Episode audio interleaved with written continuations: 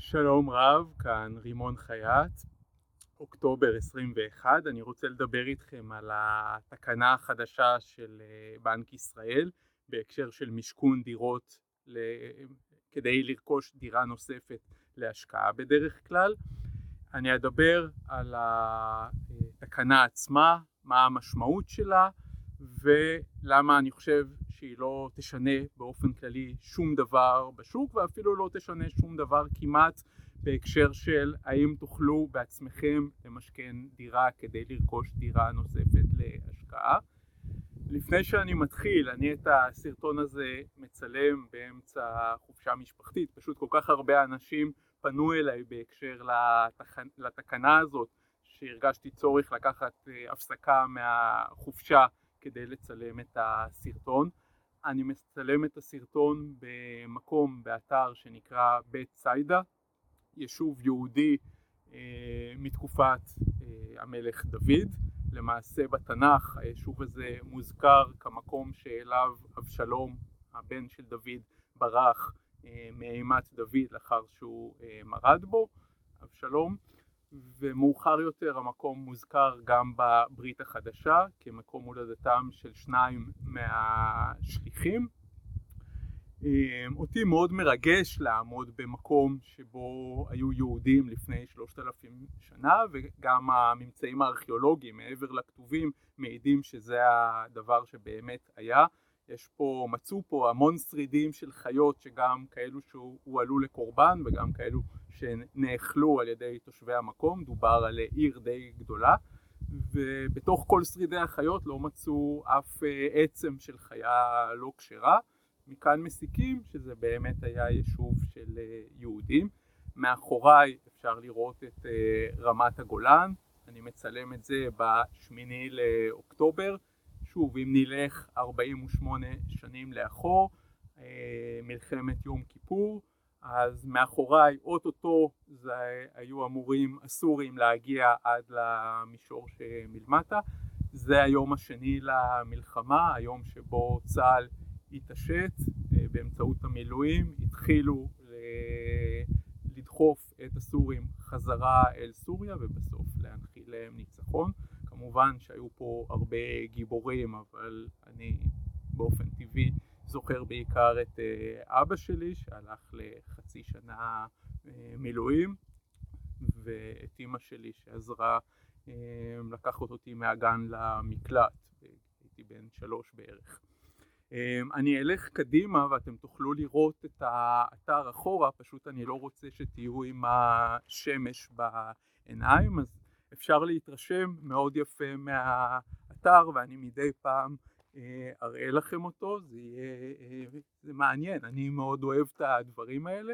אה, מיש, אני מקווה שגם אתם, יאתגר אותי גם לדבר על בנקאות וגם ללכת וגם לנשום, אבל אני מקווה שזה יהיה בסדר.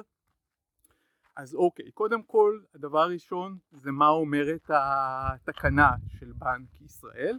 התקנה אומרת דבר מאוד פשוט. לצורך אה, רכישת דירה להשקעה, לא ניתן למשכן דירה קיימת. מותר למשכן דירה קיימת לצורך רכישה של דירה נוספת, רק אם מדובר לשיפור דיור. כלומר, אה, רק במידה ואנחנו מתכוונים למכור את הדירה הקיימת. אז זה דבר ראשון.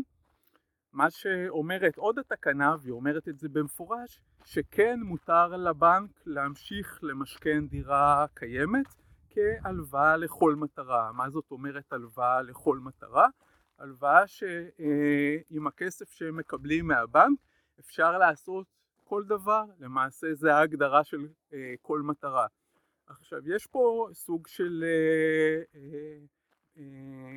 אי בהירות. מצד אחד זה לכל דבר, מצד שני אסור להשתמש בזה לדירה להשקעה.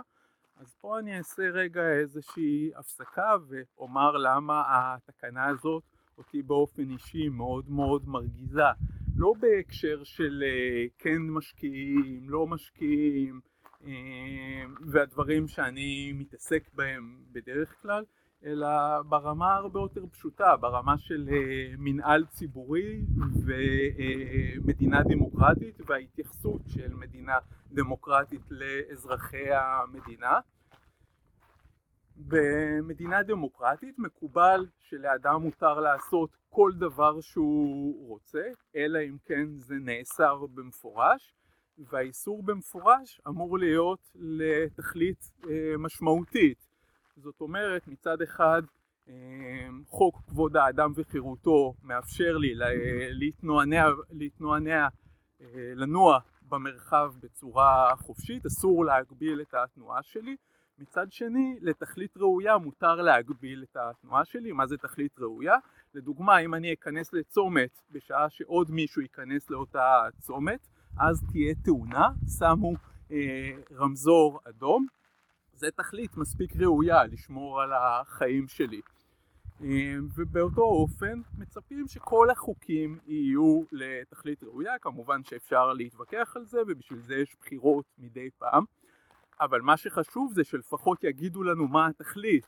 זאת אומרת, כששמים רמזור אדום ואני צריך לעמוד, אז אומרים לי שזה כדי למנוע תאונה. אני יכול להגיד הרמזור הזה מיותר, אני יכול להגיד כל מיני דברים, אבל לפחות אני יודע מה המטרה. בנק ישראל למעשה נתן הוראה שהמשמעות שלה הוא פגיעה בזכות הקניין. לי יש קניין, זה הדירה שלי, מונעים ממני למשכן אותה. לבנק יש קניין, זה הכסף שלו, מונעים ממנו לתת אותו למישהו חפץ לתת אותו. חד משמעית פוגעים בזכות הקניין, ומה שלא עשה בנק ישראל הוא לא אמר למה. יש כל מיני סברות, להקטין את חלקם של המשקיעים, להגיד, וכל מיני דברים מהסוג הזה, להקטין סיכונים במערכת, לעשות ככה, לעשות ככה, אבל זה הכל ספקולציות. בנק ישראל עצמו לא, לא אמר אף מילה בהקשר הזה, וזה לדעתי דבר שהוא מאוד חמור.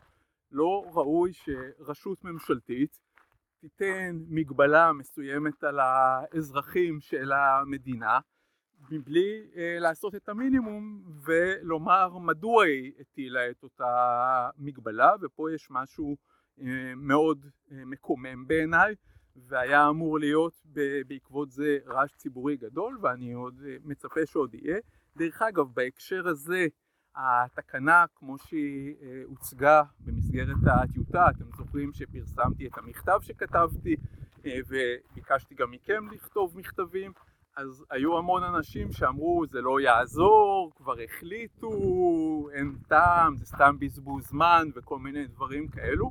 אז קודם כל ראו, צריך לדעת שהתקנה כפי שהיא אושרה לבסוף היא הרבה יותר מתונה ממה שהייתה בטיוטה, הרבה דברים השתנו בה. כמובן שהקרדיט הוא לא על מכתב שרימון חייט כתב, ואולי אפילו לא על מכתבים שגם הקוראים של רימון חייט כתבו, עסקו בזה הרבה אנשים.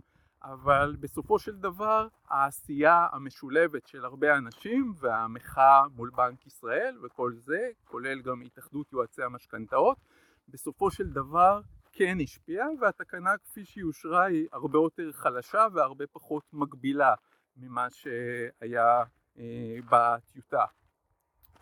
נחזור לתקנה.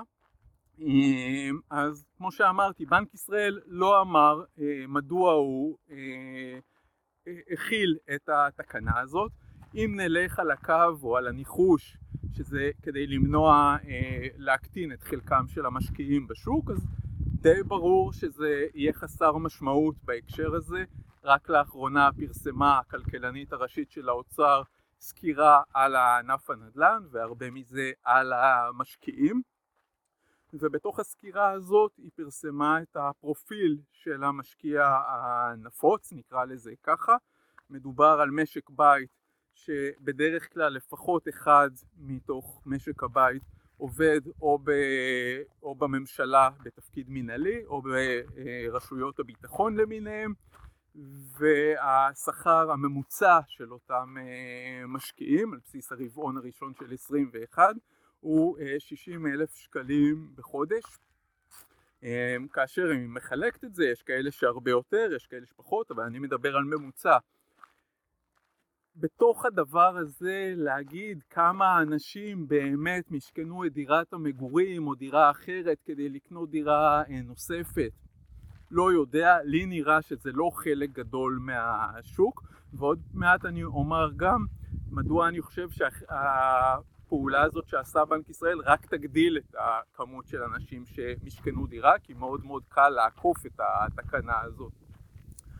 אז אה, אני לא יודע, הם גם לא פרסמו את הנתונים, כיוון שהם לא הרגישו צורך להגיד מדוע הם אה, קבעו את התקנה, הם גם לא פרסמו נתונים כלשהם, כמה אנשים משכנו דירה כדי לקנות דירה נוספת וכן הלאה, אין לנו מושג, ולכן בהקשר הזה לדעתי זה תקנה שכמעט לא תשפיע על אף אחד. זה נראה אולי מוזר שאני אומר את זה, כי במעגלים שכל אחד מהצופים פה מסתובב, יכול להיות שיש הרבה שכן עשו את הפעולה הזאת, אבל אל תשכחו, זה שאתם עשיתם את זה ב... ונמצאים בקבוצת פייסבוק כזו או אחרת שבה הרבה אנשים עושים את זה, זה לא אומר שבאופן כללי הרבה אנשים עושים. אותה קבוצת פייסבוק היא מוטה להשקעות, והיא בדרך כלל כאלה שהם בפייסבוק, אז הם יותר צעירים ועם פחות כסף וכן הלאה. אז איך אפשר בכל זאת להתמודד עם התקנה? אז כמו שאמרתי, קודם כל, אם אתם אומרים לבנק, אני רוצה אה, למשכן את הדירה הקיימת כדי לקנות דירה נוספת, הבנק יגיד לכם מהיום, בנק ישראל אסר את זה. אבל אם תגידו לבנק, אני רוצה לקנות דירה בארצות הברית, הבנק יגיד, אין בעיה, זה הלוואה לכל מטרה, אתה יכול לקחת נגיד חצי מיליון שקל, תקבל את זה בחשבון, תעשה עם זה מה שאתה רוצה, כולל לקנות דירה בארצות הברית, וכולל להשתמש בזה כהון עצמי, לקנות דירה בבאר שבע. החצי מיליון כבר אצלך בחשבון, אף אחד לא ייקח אותך אותם. אמנם זו הלוואה שהיא טיפה יותר יקרה מאשר ההלוואה שהיינו מקבלים עד היום כהלוואה לדיור, אבל זה לא אומר שאי אפשר לקבל את הכסף, וחוץ מזה זה הכל יחסי. זה עדיין הלוואה הרבה יותר זולה מאשר הלוואה לדיור לפני עשר שנים, לצורך הדוגמה. אז זה אפשרות אחת מאוד בקלות לעקוף את המגבלה. זה הופך אותה גם לאבסורדית, כלומר, השתמשתי בדוגמה של דירה בארצות הברית, אבל גם אם תגידו לבנק, אנחנו רוצים חצי מיליון שקל כדי לקנות אה, מרצדס, תיאורטית, אם יש לכם יכולת להחזיר, הבנק יגיד לכם בשמחה, תגידו לו אנחנו רוצים לדירה להשקעה, יגידו לכם אסור, כן? אז על אותו עיקרון, אז זה דבר ראשון. דבר נוסף, אחוז אה, נותני המשכנתאות שכפופים לה, להנחיות בנק ישראל הולך ויורד, לאט לאט יש עוד ועוד חברות שנותנות משכנתאות ל, אה, במשכון דירה קיימת, שכל החברות האלו בכלל לא קשורות לבנק ישראל. זאת אומרת, יש חברות ביטוח שאפשר לקבל מהן משכנתא והן לא כפופות להנחיות בנק ישראל. יש חברות אחרות כטריה, וויקס צ'ק, וזה רק זה כאלה שעולות לי כרגע בזיכרון, גם אחרות, שכולן נותנות הלוואה במשכון דירה קיימת, וככל שיהיה יותר מגבלות, אז יהיו עוד ועוד חברות שיסכימו לעשות את הפעולה הזאת, וברגע שזה הופך לנפוץ ויש עוד חברות, אז דווקא טוב, יהיה תחרות לבנקים. התחרות הזאת תביא לכך שהלוואה לכל מטרה תינתן במחיר יותר נמוך, ויכול להיות שמי שבא לקלל את לקיחת ההלוואה במשכון דירה קיימת, בסוף יצא מברך, והשוק הזה רק יתרחב. ולמה אמרתי קודם שאני חושב שאחרי התקנה הזאת ינתנו יותר הלוואות או ירכשו יותר דירות להשקעה במשכון דירה קיימת ולא פחות? כי אני כבר רואה את אלה שפונים אליי. למעשה עד כל הרעיון של למשכן דירה קיימת ובאמצעות זה לקנות דירה נוספת להשקעה, שוב, למי שרואה את הסרטונים שלי, קורא את המאמרים שלי, זה נראה משהו שהוא נורא נורא טבעי ומאוד uh, טריוויאלי. רוב הציבור אפילו לא היה מודע לאפשרות הזאת. ו... או אני לא יודע רוב, אבל המון המון אנשים בכלל לא היו מודעים לאפשרות הזאת, ורק עכשיו כשיצאו כל הכותרות הגדולות על המגבלה ובנק ישראל מגביל וזה, פתאום נוצרה אה, עוד מודעות בכלל לאפשרות לבצע את הפעולה.